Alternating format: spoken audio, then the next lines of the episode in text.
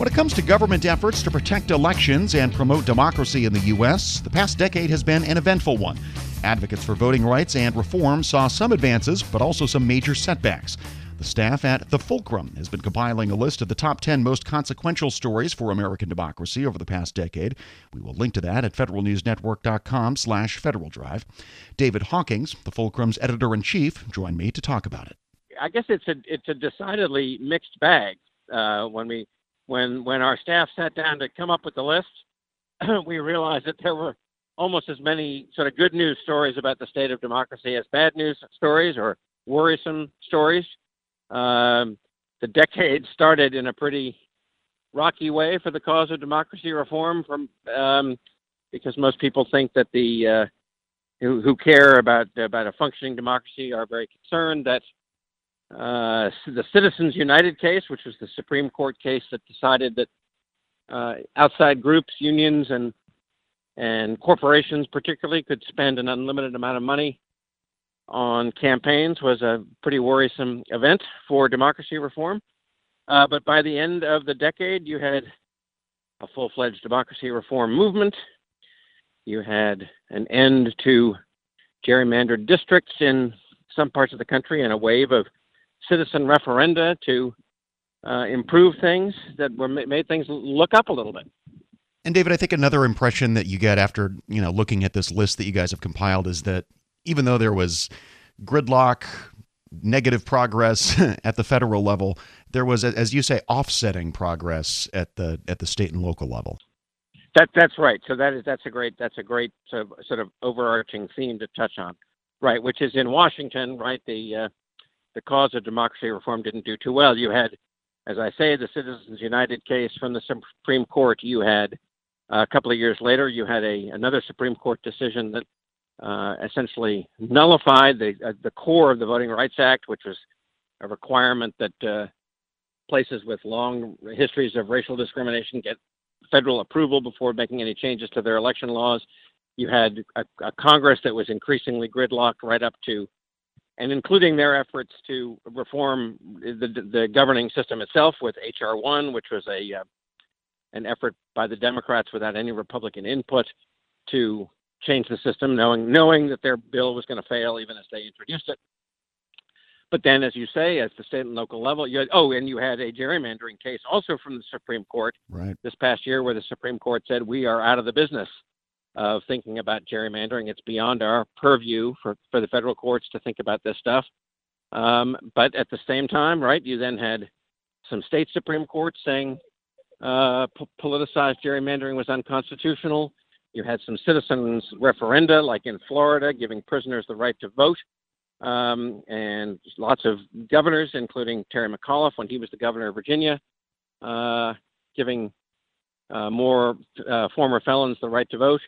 You have the rise of uh, efforts to, to depoliticize the map making, including uh, in Virginia, where we think next year the state legislature will is likely to put an item on the ballot that would uh, allow the voters of Virginia to take away political map-making from the politicians and put it in the hands of an independent commission. So you have, yeah, you have, uh, you have lots going on. All right, so let's see if we can find at least some glimmers of hope at, at the federal level. We are going into an election year here, and, and I think there's a school of thought that says when all the political oxygen is consumed by something like that, like an election, for example, it sometimes makes it possible to get more boring stuff done, for lack of a better word, things like passing budgets, the stuff that has got to get done in Congress to make the trains run on time. And and I wonder what you think about that. How do the prospects look for, for just getting the basic wheels of government moving um, during an election year? You're, you are right that the that is the conventional wisdom, which is that in an election year, the, the, the all the, the, the, the fighting energy, all the energy for the fight is in the election, and people don't try and do They don't really sweat the small, the, the what, what you know, the relatively routine matters of governance. Uh, I think that the fact that they got the uh, the appropriations package done right at the end of uh, twenty nineteen was an indication that members of Congress are not up for a big fight. They don't want another shutdown. They certainly don't want one in an election year, one another one in an election year. Now, that having been said, uh, I believe in every presidential election year, uh, about the last three or four presidential election years, they have not gotten the budget done before the election. It has happened in a lame duck session after the presidential election.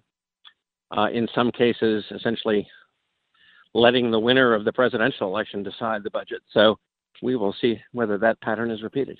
Yeah, and by by the same token, there is probably not going to be much time or energy to pass major legislation in the coming year. I, I don't think so. I think that the the rhythm will be different than after the last presidential impeachment, uh, which happened in early nineteen ninety-nine. The impeachment trial got done by early February. President Clinton famously came and gave his State of the Union address during his own impeachment trial, and they actually had a decently productive year. Now, nineteen ninety-nine was not a presidential year. It was a full year away from an, an election. This is a presidential election year. But, yeah, I think that this the, the, the chances for big policy changes in twenty twenty are pretty small. All right. David Hawkins, Editor-in-Chief of The Fulcrum. Thank you as always, David. Thank you so much. And again, we'll link to the Fulcrum's top ten list of stories on American democracy over the last decade at federal news network dot com slash Federal Drive. As prices keep creeping up, your entertainment budget doesn't have to take a hit. Live One Plus has all the music you love, ad-free for only three dollars and ninety-nine cents per month. Dive into Live One's massive library of songs, listen to curated playlists, or create your own. Check out exclusive artist-hosted stations, and do it all for the best price in streaming. Lock in a Live One Plus membership for just three dollars and ninety-nine cents per month now, and you'll not only beat inflation, you'll get all your favorite music ad-free. Check out live one dot com slash best music for details. When you think about something that brings out the best in us, it usually involves helping someone else. By donating plasma at a Grifols center, you can help save millions of lives and show your good side to the world. You'll join thousands of people who donate safely each week, so patients get the plasma-derived medicines they rely on. And you'll be rewarded up to one thousand dollars your first month. Learn more at grifols plasma dot com.